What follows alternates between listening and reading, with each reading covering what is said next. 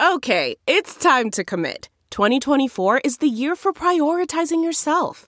Begin your new smile journey with Byte, and you could start seeing results in just two to three weeks. Just order your at home impression kit today for only $14.95 at Byte.com. Byte Clear aligners are doctor directed and delivered to your door. Treatment costs thousands less than braces. Plus, they offer financing options, accept eligible insurance, and you can pay with your HSA FSA. Get 80% off your impression kit when you use code WONDERY at Byte.com. That's B-Y-T-E dot com. Start your confidence journey today with Byte. Hey everyone, welcome to another episode of the Hoops and Effervescence podcast. Um, as we talked about earlier in the week, uh, this episode is going to be a little bit different. We have three black voices uh, here in DFW that are going to be discussing racism, uh, social injustice, and uh, police brutality, and just giving their own experiences of having to deal with this throughout their life. I'm really excited to give this off to everyone and letting them just give their own voice uh, on our platform. The first person that you're going to hear from today is going to be Dorothy Gentry. As you know, she is a media member here in Dallas covering the Mavericks, the Wings, alongside other teams in sports. Um, I'm going to go ahead and just let you listen to what she has to say. Good morning. This is Dorothy Gentry, uh, Dorothy J. Gentry on Twitter and Instagram, social media.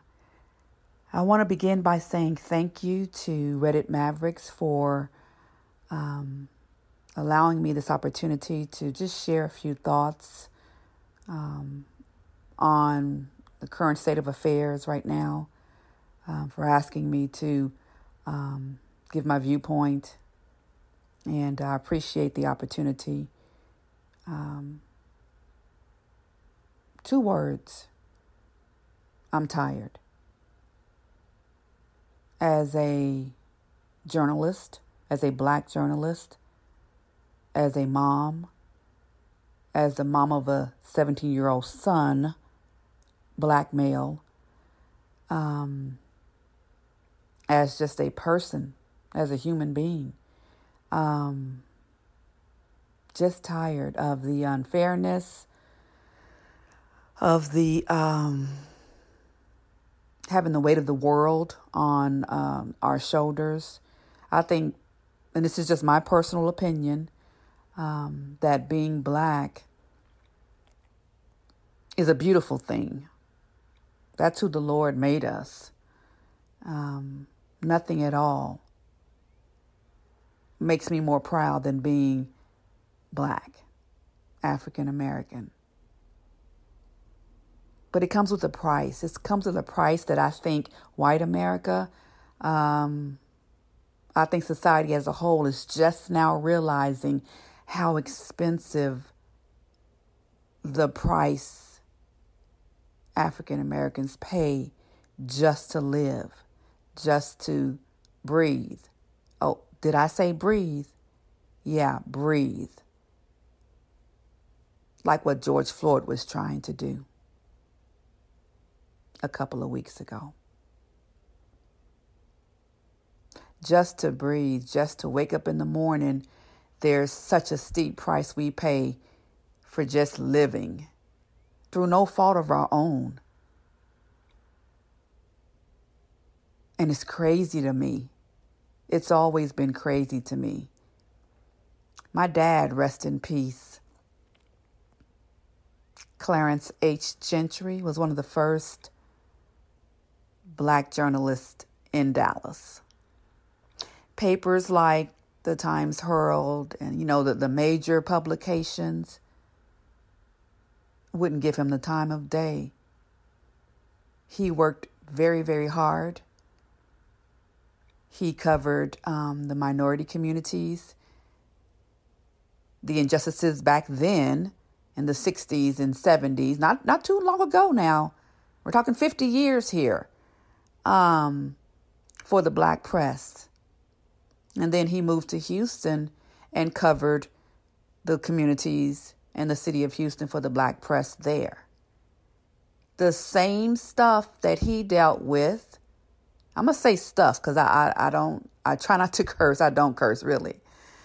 But the same stuff that he dealt with years and years, decades ago, we're still dealing with in 2020.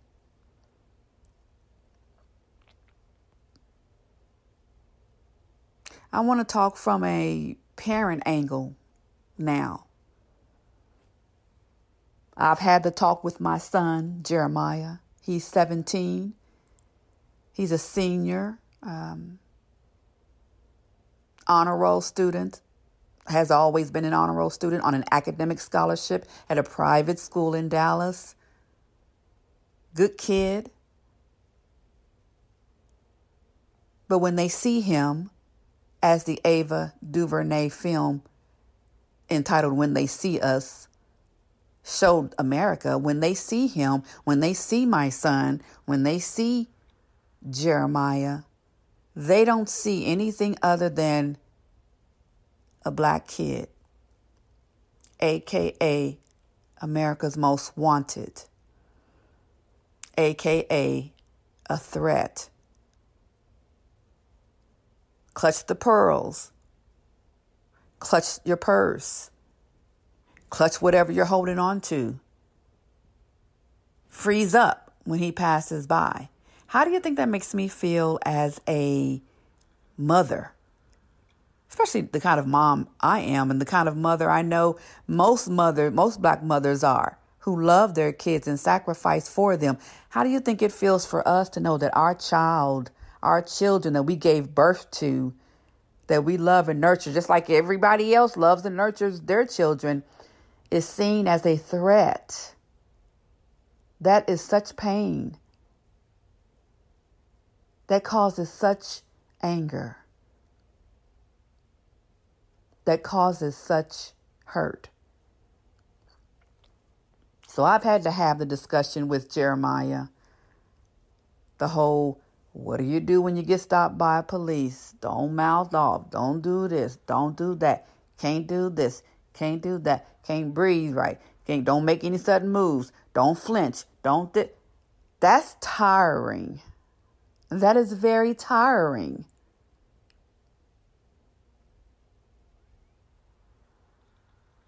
He doesn't understand a lot of it. But mom, I didn't even do anything. I'm like, son, I know you didn't do anything. I know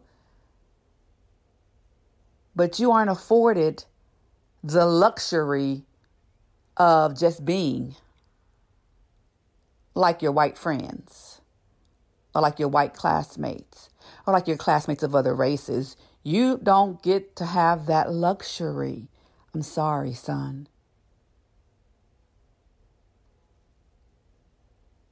That's a hard conversation for a mom, for a dad to have with their child. But everybody doesn't have that conversation. Only black parents have that conversation. I'm tired. I'm tired. I think about George Floyd and just seeing him with the almost nine minute video murder it was so hard to watch. It was so hard to hear the things that he was saying and the look on the face of the police officer. And then the other ones just, that I just, it makes my blood boil. And I'm so grateful to the young lady who videotaped the murder she will forever have a place in history, rightfully so, for turning the tides of America. I really feel like, you know, 2020 has been something else, you know. And I know I'm going all over the place right now because I have a lot on my mind, a lot of things going on, you know, but I think it all it all comes together. You know, 2020 started with the death of um, NBA uh, commissioner, former NBA commissioner David Stern. And then, what, two, three weeks later, the unthinkable happens with the death of Kobe Bryant his daughter, Gigi, and the other um, passengers on the helicopter. That stopped a lot of people. And then other, you know, small, smaller things happened and, you know, other, you know, issues arose. And then March comes and the coronavirus pandemic stops the entire world in its tracks. I mean, stopped in its tracks. Schools shut down, businesses, people lost jobs, everybody stuck in the house. Um, you know, mask and gloves and Lysol and toilet paper and paper towel and restaurants closing and just sports. I'm a sports writer. Sports. I was at the Mavericks game the night the sports stopped. In the third quarter of the Mavericks game versus the Denver Nuggets is when it came down to the league was camp was suspending the season. So everybody's been in the house for the past two and a half months or so, you know, battling this invisible virus that's taking lives. And then we have Ahmaud Arbery minding his own business, jogging down the street, and then he gets murdered by racists. I said it. For being black. Jogging while being black. I thought I heard everything a few years ago when it was driving while being black. You never heard jogging while being black. And then we have Breonna Taylor, killed in her own home. We can't even sit up in the house and watch Netflix and chill with the fear of being shot. And then George Floyd, horrific murder. God rest his soul. I'm tired.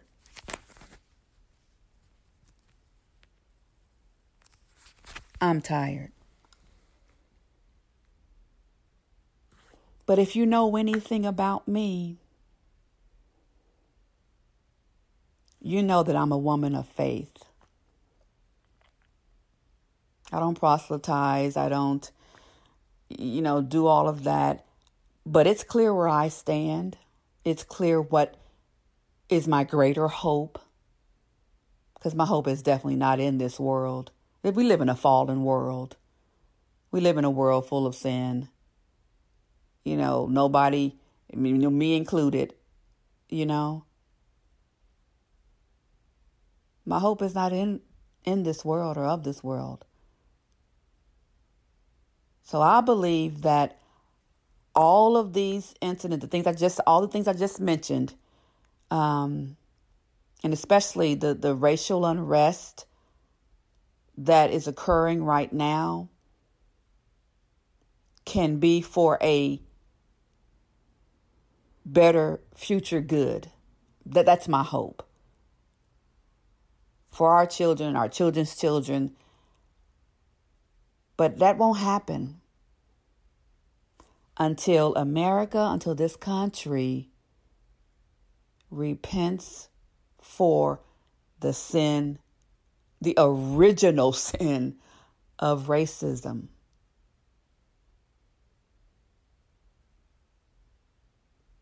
You can't just keep teaching generations and generations of kids and youth, uh, uh, uh, white kids and white youth, that you're better than or that they are better than. We are all, we all bleed the same. we bleed the same. There's no different color blood that comes out of me if you cut me, that comes out of a white person if you cut them. We all bleed the same.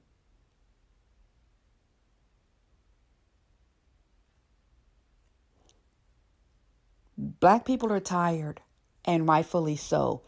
It's now time for the talking to stop, for the um, oh, I have I have black friends. Those types of you know comments to stop being made. It's time to move around and allow um, not allow that's a bad choice of words. Um, give us a seat at the table. Give us the table. Forget the seat, the table. You know, um, I just, I, I just, I have so much on my mind, you know, and then I think about journalism, you know, and, and being, you know, the writer and, and reporter, you know, that I am as, as well as an, ed- I'm a teacher as well as an educator, you know, um, I think about my students and I think about, you know, my black students and how they feel, you know, um, growing up. You know, I, I think about the um, troubles I've had, um, you know, trying to make it in uh, the field of journalism, you know, going to school and going to college and getting degrees and all of that, you know, only to be stopped a lot of the times I really and truly believe, you know, by the color. They see a black woman first, and then you have a 20, 21 year old, you know, white college student or college journalism graduate who gets, you know, the opportunity that you didn't get. And it can only be one of y'all. It can only be one of you all at a publication or at, or at a, um, a, a station. You know, so it's just, it's a lot on my mind right now. But I think first and foremost um, is Black Lives Matter. Point blank, period. Black Lives Matter. My reason is my son, Jeremiah. He matters. And every single day, I'm wondering is this the day? Is this the day? And I hate to have that that secret fear in my heart, but that secret fear is there. I mean I don't have faith, doesn't mean I don't I don't trust the Lord with my son. Doesn't mean any of that. It just means there's a secret fear that every black parent has, especially black parents of black sons. You know, my son would go away to college in another year, Lord will. And all of these colleges, you know, have been um, you know, reaching out and you know, he has he has about 17 offers, college offers. I'm not glorying in that.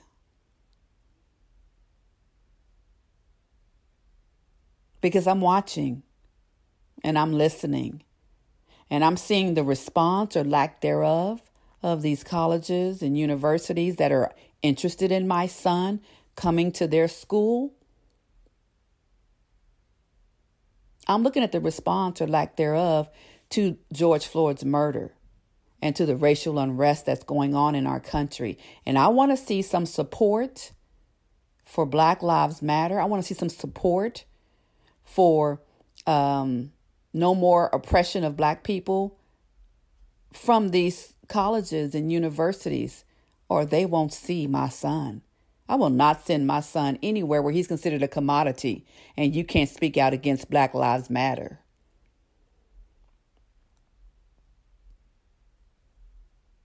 I have so much in my mind. I'm thinking about HBCUs and how this is an opportunity for the strength of those institutions that have raised so many of our, uh, uh, you know, prominent, you know, doctors and lawyers and actors and entertainers and physicians and pharmacists and engineers. And it's time for them now to get some shine. The PWIs have always gotten the shine. It's time, it's time for the HBCUs to get some shine. The Gramblin's and the Prairie Views, the North Carolina AT&T, and the Spelmans and the Clark Atlanta and the Howards of the world. So there can be some good to come out of the tragic murder of George Floyd, Breonna Taylor, Ahmaud Arbery, and all the other names. There can be some good that will come out of this racial unrest. We need to keep protesting, need to keep asking the questions, need to keep um, pounding the pavement, need to keep it up for change to happen. A change is going to come.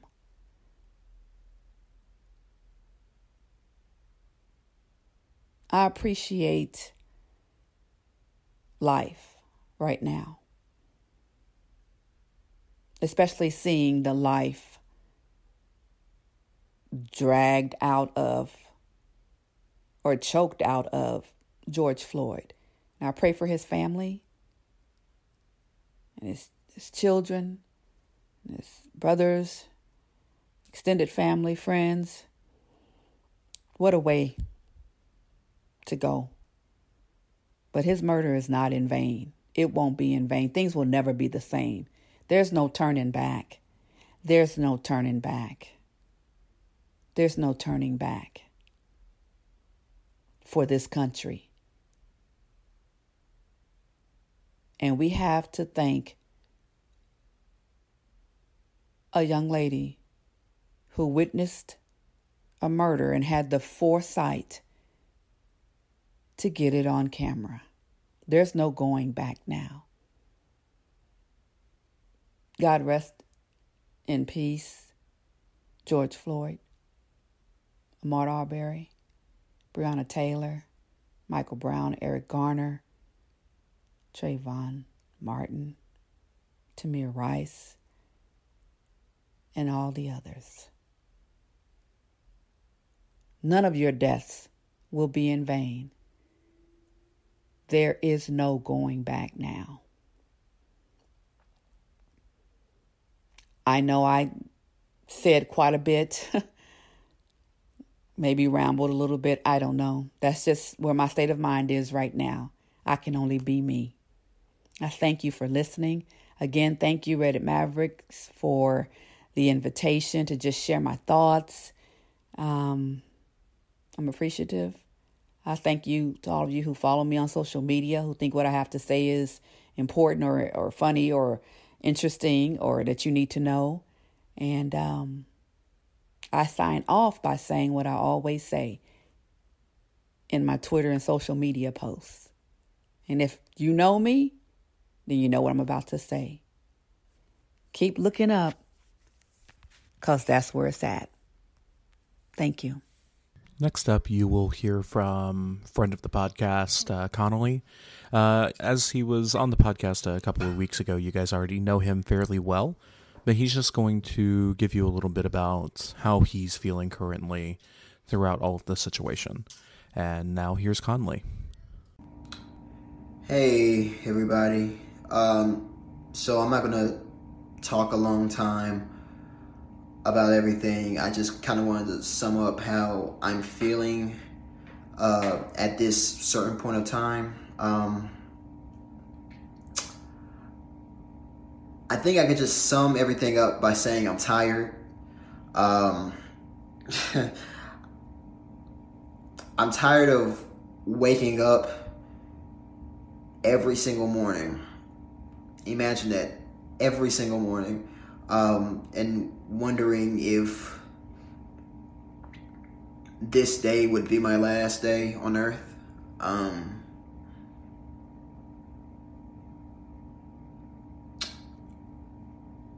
I'm tired of worrying about a police officer pulling me over and um, ending my life, to be honest. Um, as much as some people will think that this is a recent thing, this has been going on forever. Um, I've worried about this ever since I've started driving. My my dad warned me about this since I've started uh, doing driving school, uh, and I'm 30 now. So, was that 14, 15 years, half my life, this is something that I've been concerned about. And that is exhausting. Like, you can't imagine how exhausting that is. It's. Um, I'm tired of not being excited about things that I should be excited about. Like, no, I'm just a I'm a normal person. I I like basketball. I like music. I, I like podcasts. I like arts. I like video games. But nowadays, it's hard to be excited about those things. It's hard to just take all the stuff that's going on right now and put it in the back of your mind so you can focus on the stuff that you love to do, that you love to watch, you love to listen to. Because for other people, yeah, they, they recognize that this is a problem, but for me, this is reality, you know? Like, I have to go through this every day, every night, every time I walk out that front door, every time I get in my car and drive on the road, I I have to deal with this. I had to be cautious about this type of stuff. And I'm tired of people in positions of power who are supposed to have everybody's interest. Um, everybody's interest in mind. Um, not giving a fuck about people like me because of how I look um, or where I'm from. It shouldn't be like that. It shouldn't be like how it is right now. Police are, are killing people who look like me, and there's no consequence for it at all. I know people personally who have been arrested for marijuana stuff and have been in jail and been charged quicker than the government is acting on some of these police killings. Um, and that scares me because it makes me feel not human. You know, it, it it's like, hey, this person can hurt you, this person could kill you, um, but we're gonna take our time in punishing him.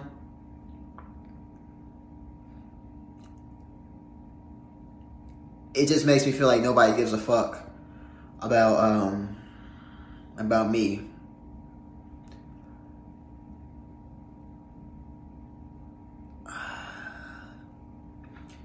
The sad part is, I've kind of made my peace with the fact that there are going to be, be people who judge me and who fear me because of how I look. Um, and that's sad. That's that's just sad that I've made my peace with that. I want to do everything I can to make sure it's better for the next generation. But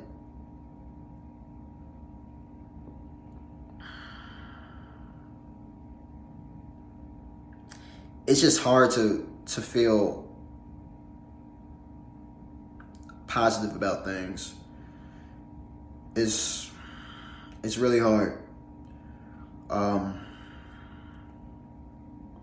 lately, I haven't really been myself. Um, I try. I I really try, um, but it's it's hard. Um, I'm I'm just tired. I'm just tired of everything right now. So that's that's just a little taste of how I feel right now. Lastly, today you are going to hear from a comrade of mine, Radiance. She is the racial justice lead for the North Texas chapter of the Democratic Socialists of America. She has been on the front lines of a lot of the protests that have been happening here in Dallas, and she's also a nurse in the area. So she gives a great insight as to how this not only affects her, but how the Black Lives Matter movement is important to everyone here in America. Hey, everybody. My name is Radiance. I am the racial justice lead for the Democratic Socialists of America North Texas chapter. I was asked by Alex and Ruben to kind of give an overview of some of the events happening this week and share with some of their listeners why we are seeing things turn into what they've turned into. So, I know that some of you may have possibly heard statements like this isn't the way to protest. And so, let's talk about that for a second. One of the reasons that that is incorrect is because there's no way to protest, apparently, that will satisfy people. And the whole point of a protest is to inconvenience people. So, anytime an inconvenience occurs, a protest is correct. And so, what we are seeing now is an inconvenience. Some people might call it rioting or looting. However, I call it a very strategic plan to go after the United States in the language that it speaks best, which is capitalism. Black people have made their concerns with law enforcement known for centuries, and we have been yelling Black Lives Matter for the better part of a decade, and we still haven't been heard. So if we say it and no one is listening, then we have to find a different avenue. And what is that avenue? Well, in the United States, it's capital. The best way to get America to listen to the problems that are going on are by speaking to them in their capitalistic language. And that looks like the destruction of property. That is the best way to successfully get America to hear the concerns of black people because black people have been saying the same thing for centuries and no one's listened. But I guarantee you they'll listen to the CEO of Target who is going to complain about their stores being destroyed. So it's actually a very strategic move to get people to listen. Something else you might be hearing going on this week is defund the police or abolish the police. So, for many of us in the socialist circle, this is not a new phrase or statement. And for many black people, it's not a new phrase or statement. However, some of you might be hearing that for the first time, and it might be a weird concept to consider a world without policing. However, the rebuttal to that usually is well, not all cops. And I read an interesting article a couple of weeks ago that talked about white women that call the police on people and, and the responses. And I've asked Alex to share the link to that article. And I want to go to point number two and replace white women with cops. And let's talk about that. So, that point says that we can compare the cops to sharks, right? So if I go swimming and I'm at a beach and all of a sudden a shark swims up next to me, I know that sharks have bitten people, right? But do I know that this specific shark has bitten anyone? No, there's no way for me to know that. So do I stay in the hopes that this is one of those good sharks that won't bite me? Or do I try to find a way to safely get out of there without being attacked? Of course, I'm going to try to get away from the shark because I don't know what this shark is capable of. I don't know what's on this shark's mind, but I do know that sharks have a history of attacking people. So consider that before you say not all cops, because essentially what you're telling a black person is to stay in the ocean with that shark. And if you are a white person, you're actually telling a black person, stay in the ocean with that shark while I'm at the resort swimming pool not even in danger of being hurt by that shark. We don't experience the same dangers, so it's really not fair to come up with solutions or suggestions or not all statements when a lot of what we're dealing with never affected you to begin with. But let's talk about one of those statements. So, one of the statements that we also hear is it's just a few bad apples. Well, a few bad apples spoil the whole bunch. And quite frankly, I have yet to see any of these so called good apples or good cops intervene when one of their bad apple cops is brutalizing another human being. So, as far as I'm concerned, they're all bad apples. And they're not just bad apples, they're also bad apples that like to cover for each other. So I don't know if some of you saw the video that the police union made that they released today or yesterday, I'm sorry, but it was just complete performative bullshit. It meant nothing. They just got up and held signs that say, We see you, we hear you. Well, the question is, well, what are your actionable items now that you've seen and you've heard us? I don't think you haven't seen or you haven't heard us. I think you just don't care. You haven't said you understood and you plan to make meaningful change. And I know this because most of the time when politicians stand up and yell about a police officer doing something wrong, it's the police union that immediately demands their resignation. Interesting point. I'm a nurse, and I know for a fact that if I did something that harmed a patient, the National Nurses United, the biggest nursing union in the United States, the Texas Nursing Association, our legal body in Texas, neither of them would stand up and demand someone resign if they condemned my actions. The police union is nothing more than a mafia. They stand and protect their own at all cost and will do everything in their power to destroy anyone that comes in their way. So the performative bullshit video that they did yesterday means absolutely nothing. And even when you look at the comments on it, someone asked about accountability, and the president of the police union basically put it back on Chief Hall. Don't get me wrong, she holds some responsibility and probably most responsibility in all of the actions of many of the police officers we've seen that have brutalized people this week. However, the police union also holds responsibility for making sure that whatever happens gets swept under the rug or putting enough fear into our politicians that if anyone challenges them, they know that they'll come after their job. So the police union is just as responsible for many of the deaths we've seen in this country as any cop. And when I say that, I'm not just speaking about Dallas, I'm speaking about the entire country.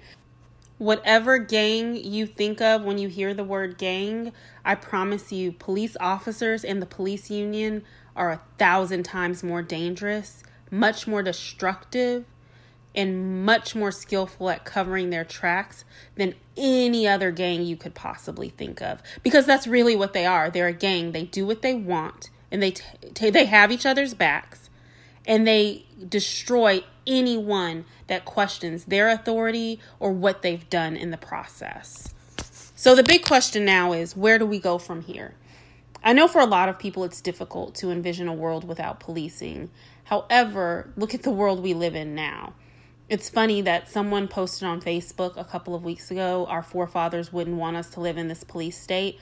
And my response was, this is exactly what they wanted. The police in America were created for two reasons to catch slaves and protect capital. At one point, those were the same thing. And when I say that the police in this country were created to catch slaves, that is literally what they were created to do. So it's no surprise that they do what they're doing now.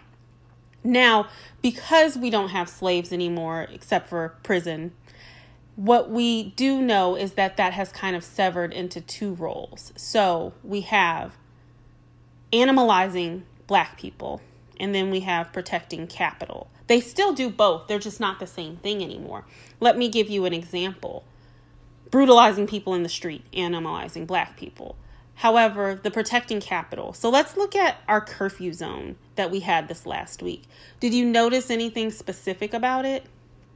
It protected businesses, it protected the area that had the high end businesses, capital. That is what the police are designed to do. They don't know any better. So, anyone that says, well, where we go from here is just recreating the police with a different vision in mind, we also know that that won't work Here's an example. If you're 20 years or older, ICE was created in your lifetime, right? This is a brand new entity that was created. And what do we know that they do? They animalize immigrants. So, how is creating a new police force the solution when we know that one has been created and has done exactly what police in this country have always done, which is brutalize black, indigenous people of color? And then if your solution is, well, let's add more black and brown cops to the police force. That doesn't fix anything. Black and brown cops actually benefit from the same systems of white supremacy that protect their white counterparts in their enforcement agency. So that's also not a solution. Let's get the cops more involved in the community. That's absolutely not what any of us want. That would just make bad matters worse. More policing is never the answer. All that does is cause police in those communities to criminalize poverty, which isn't fair, seeing as systemic racism caused the poverty that many black and brown people experience today. And I know right now some of you may be conflicted at hearing what I'm saying because you've seen the video of the cop that played basketball with the kids in the neighborhood or had snacks with the kids in the neighborhood or bought that black woman a car seat instead of arresting her for driving without a car seat for her baby. But here's the thing I'm more mad about the systems in place that allowed a woman to live in such poverty that she couldn't afford a car seat for her child. That's the problem, and that is because of systemic racism and capitalism. That is not the responsibility of the police officer. And yes, he may have done it, but I'm also concerned what's going to happen when that black baby grows up and becomes 15 or 16 and is now viewed as an animal in that same police officer's eyes. So please don't think that a few good actions that get publicized here and there mean that somehow better training or more compassion is the solution because it's not. Because police will always result back to what they were created to do, and that is to animalize black, indigenous people of color and protect capital. And so here's the interesting thing a lot of people get nervous when we say things about prison and police abolition.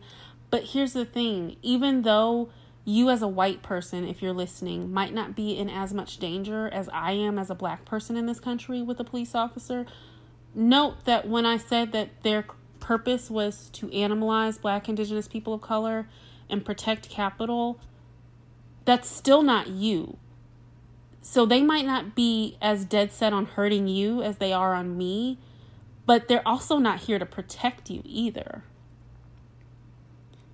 And then people, of course, result to the big question well, what about the crime? Well, police don't actually solve crime, and they sure as hell don't prevent anything from happening. And most of the crime that we think of are not crimes, they're just people that are victimized by systemic racism that has caused them to live in poverty, and we decide as a nation to criminalize that. That's all it is. And then people say, well, what about the rapists and the murderers? Well, one, cops don't prevent any of that from happening.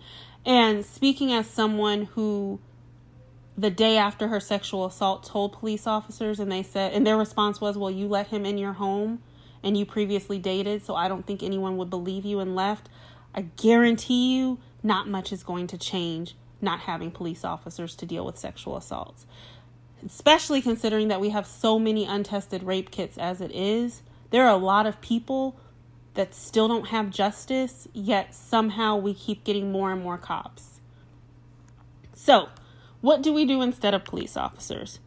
We invest in the communities. Instead of continuing to fund their military grade weapons, and investing in more police officers, we take that money that we would have spent and we use that for social service programs. We use that to build up these communities that have been victimized by systemic racism and have been forced to live in poverty, and we bring them up. And I promise you, you'll find when we do that, crime decreases because we give people what they need. I encourage you to take a journey and read books that talk about prison and police abolition because sometimes it's better for us to understand these things once we have that revelation on our own. The best book that I always encourage people to read, and not just because he's a comrade of mine, but also a very gifted writer, is Alex Vitale's The End of Policing. It's currently free right now as an ebook on Verso Books.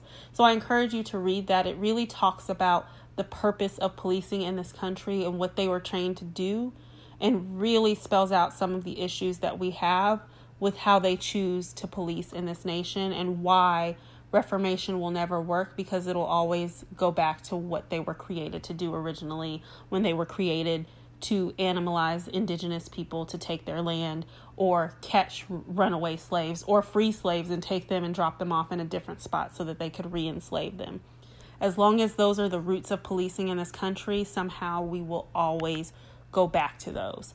So, what do you do when you see people angry in the street? You have two options. You can join them, join their fight, and help amplify it. But if that's not something you can do for whatever reason, there are other ways to get plugged in, whether that's making snacks or water or tear gas solution. There are so many ways that you can get involved in helping the people in your community stand up to police. And I hope that in doing that, you're paying attention to what's going on when you see these marches and these riots. Because if you notice, everything's peaceful until the police show up. The police are the ones that always instigate the violence because that's all they're trained to do is to escalate. So I, I ask that you watch the next time you see something on Facebook or the news, watch the interaction between the people and police right up until the point that they start shooting the rubber bullets or deploy the tear gas and look at how the protesters are interacting with the police officers and I promise you you won't see violence from them. The police always escalate. And it doesn't matter what Black Lives Matter sign they post or their kneeling blue for Black Lives bullshit that they did the other day. All of it's just performative bullshit to try to get back in the good graces of white people. They know that they've lost black people. There's no point in even trying with us. But this week was a pretty shitty week for them. So they're going to do whatever they can to try to win back a few people that they may have lost. Please don't fall for those traps because they have zero intention of changing. They will always do what they were created to do, and that is animalize us. And if you are a true ally, you have to understand that there's no middle ground for us. It's police abolition only. And the reason is because any other suggestion takes us back to the analogy I mentioned in the beginning, where you're telling me to continue swimming next to that shark. No ally would ever tell me to continue swimming next to that shark. So, if you are true about being an actual ally, I encourage you to read that book I suggested, The End of Policing, and really go on a journey of police abolition. Because unless you can go on that journey and come out on the other side and understand that that's the only way, you're not an ally. So, what do you do once you get to that point? Well, here comes the difficult part now you actually have those conversations with people. As a black woman, you're going to be exposed to way more white people than I probably would. Some of it is because of racism and seg- segregation that still goes on to this day. Some of it is my own self preservation because of racism and segregation that still go on to this day. But now you have the difficult conversations with your family members. You talk to them about why police abolition needs to happen. You talk to them about the Black Lives Matter movement. You talk to them about why they see people behaving the way they do in the streets and explain to them that this is the only necessary way to be heard. Those conversations might not be easy, but I promise you they are way easier than me living as a black woman in the South. Thank you for listening. I want to thank everyone again for lending their voices to the podcast for this week. And I want to thank everybody today for listening to the podcast. And while next week we may go back to talking about basketball, that doesn't mean that the fight to end racial injustice ends on this episode. Keep fighting. Black Lives Matter. That's all.